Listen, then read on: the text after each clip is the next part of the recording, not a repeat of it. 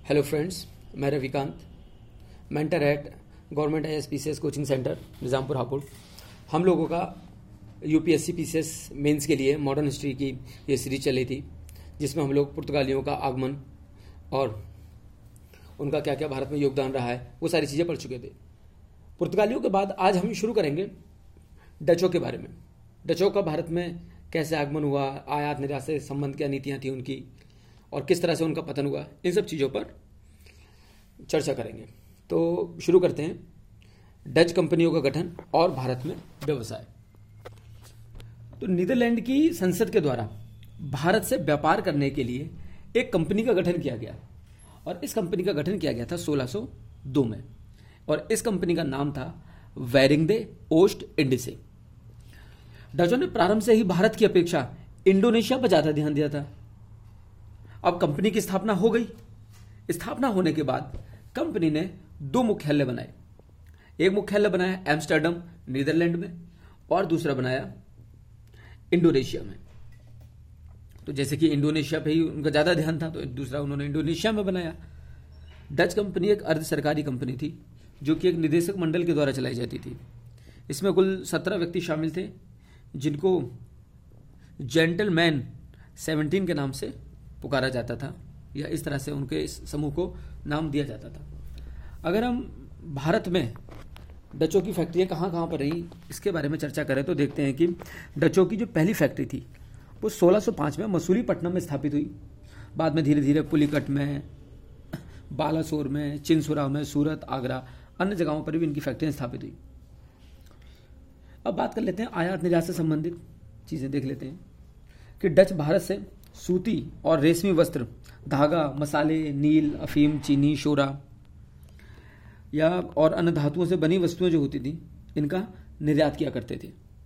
वे सोना, चांदी, पारा, कांच की वस्तुएँ, ये सारी चीज़ें भारत लाया करते थे। और इस तरह से उनका जो है, भारत से व्यापार चल रहा था। और डचों की जो नीतियाँ थी, अगर हम कंपेरिजन कर अन्य यूरोपीय कंपनियों से तो किस तरह की नीतियाँ थी भारत के साथ में? तो डचों की नीति जो थी, अन्य यूरोपीय कंपनियों से बहुत ज़्यादा उदार थी। उन्होंने भारतीयों से मित्रतापूर्ण संबंध बनाए, जैसे कि डचों ने जहाजों पर माल ढुलाई और दूसरे कार्यों में स्थानीय लोगों को ज़्यादा रोज़गार दिया। कासिम बाज़ार की डच फैक्ट्री में लगभग तीन हज़ार स्थानीय लोग काम किया करते थे और उन श्रमिकों को उचित पारिश्रमिक दिया जाता था। उन्होंने स्थानीय शिल्पियों को अग्रिम धनराशि देकर वस्तुओं की खरीदारी की। उनका शोषण नहीं किया। पुर्तगालियों और अंग्रेज़ों की भांति। व्यापार में शक्तियों का दुरुपयोग नहीं किया इन्होंने, बल्कि एक स्वस्थ तरीका अपनाया भारत में व्यापार करने के लिए। डचों ने स्थानीय भारतीय शासकों से मित्रतापूर्ण संबंध बनाए। पुर्तगालियों की तरह धार्मिक कट्टरता की नीति इन्होंने नहीं अपनाई थी। इतना सारा कुछ होने के बाद भी आखिर डच क्यों पिछड़ गए? क्या ऐसे कारण रहे कि डच, डचों का पतन हुआ? डच प्रारंभ में पुर्तगालियों के मुकाबले एक बहुत बड़ी शक्ति बनकर उभरे थे, लेकिन धीरे धीरे वो कमज़ोर होते चले गए और अंग्रेज़ों के मुकाबले पिछड़ गए। इसके कई सारे कारण थे। एक तो कारण यह था कि जो अंग्रेज़ों की नौसैनिक श्रेष्ठता थी डचों के मुकाबले मतलब नौसैनिक शक्ति डचों के मुकाबले ज़्यादा अच्छी थी अंग्रेज़ों की। सत्रह सौ उनसठ में वेदरा के युद्ध में अंग्रेज़ों ने उनको बहुत बुरी तरह पराजित किया था। इससे बहुत ही ज़्यादा कमज़ोर हो गए थे डच। डच मुख्यतः भारत की वस्तुओं का, विदेशों में निर्यात करते थे। बाद में जब ईस्ट इंडिया कंपनी भी निर्यात व्यापार में शामिल हो गई तो डचों का जो निर्यात था, वो घट गया। इससे उनका व्यापार सिमटने लगा, जिससे वे कमज़ोर हो गए। नेक्स्ट हम कह सकते हैं कि डचों ने भारत के साथ साथ इंडोनेशिया को भी अपना मुख्य ठिकाना बनाया था।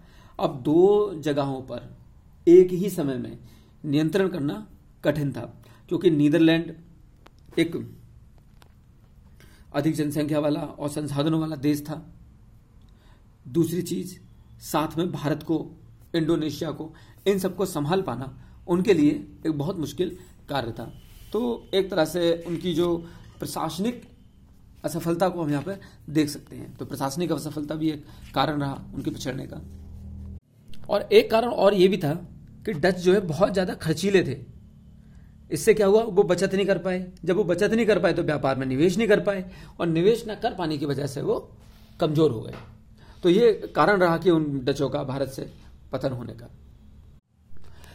अब बात करते हैं आगे, ईस्ट इंडिया कंपनी के बारे में या अंग्रेज़ों के आगमन के बारे में।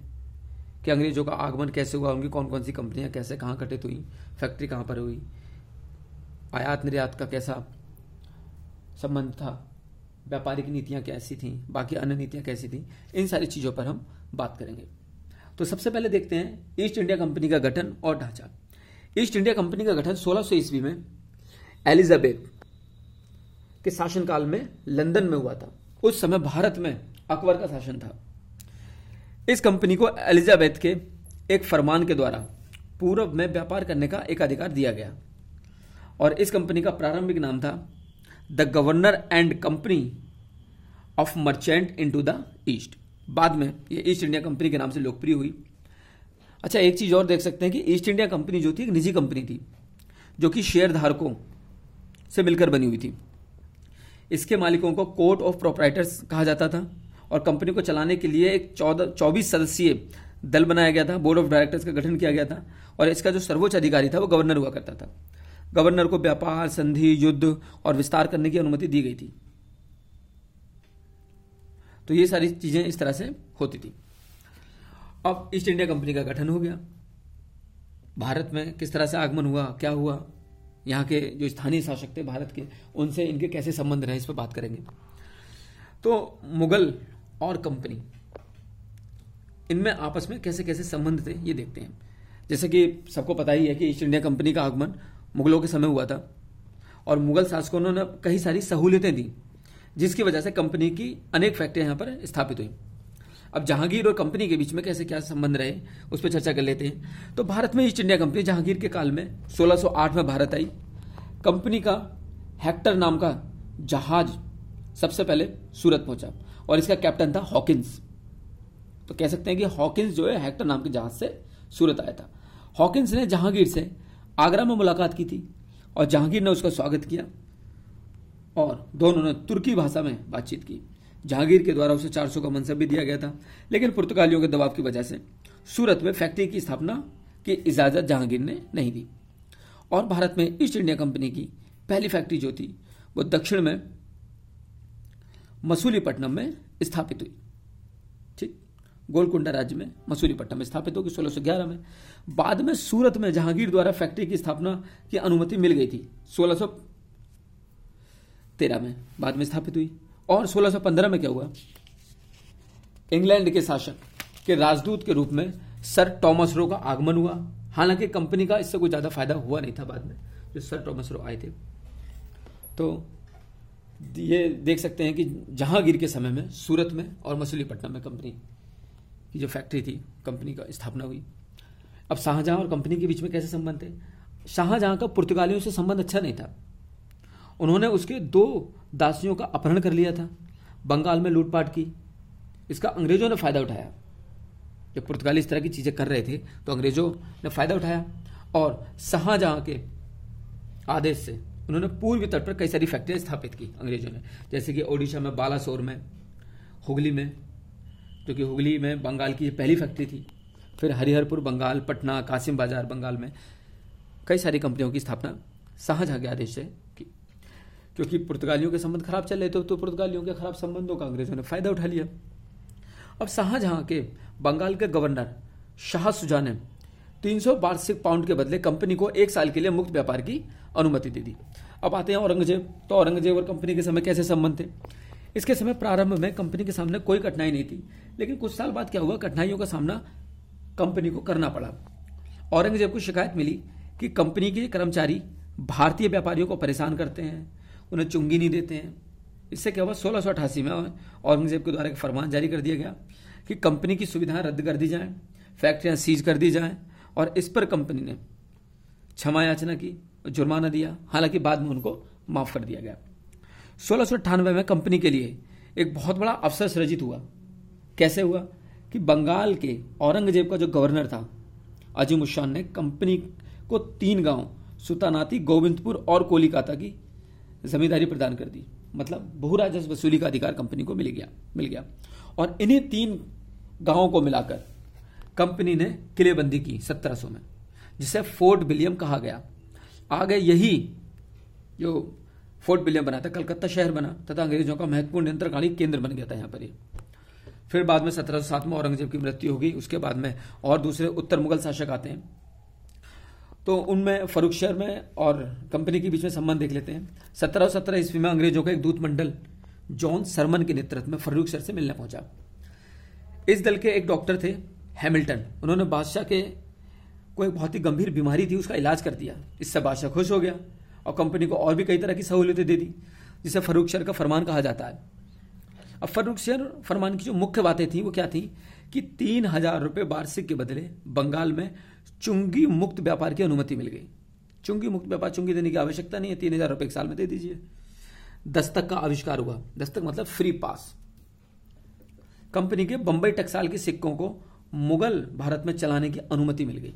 तो तीन तरह की ये बातें फरूख सर के फरमान में थी। चुंगी मुक्त व्यापार, तीन हज़ार रुपये वार्षिक के बदले दस्तक का अधिकार और बंबई टकसाल के सिक्कों को पूरे भारत में चलाने की अनुमति। और फर्रुख सर के फरमान को कंपनी द्वारा मैग्ना काटा कहा गया है, क्योंकि इससे बहुत बड़ा फ़ायदा हुआ था कंपनी को। अब गोलकुंडा और कंपनी के संबंध देख लेते हैं। ईस्ट इंडिया कंपनी की भारत में जो पहली फैक्ट्री थी, वो गोलकुंडा राज्य में मुर्शिद कुली कुतुब शाह के आदेश से मसूलीपट्टनम में स्थापित हुई थी। अब 1632 में गोलकुंडा का शासक था एक अब्दुल्ला कुतुब शाह। इसके आदेश से 500 पैगोड़ा पैगोड़ा मतलब स्वर्ण मुद्रा। इसके बदले एक वर्ष की मुक्त व्यापार की अनुमति दे दी गई, जो गोलकुंडा में कंपनी स्थापित हुई थी। अब वॉन्डिवॉश के नायक और कंपनी इनके बीच में क्या रहा संबंध? आज के तमिलनाडु में स्थानीय नायक, इनको सामंती शासक थे उस समय। उन्होंने सोलह में मदुरापुरम नामक स्थान की किलेबंदी करने की इजाज़त दे दी कंपनी को। इसे फोर्ट सेंट जॉर्ज कहा गया। बाद में यही मद्रास शहर बना।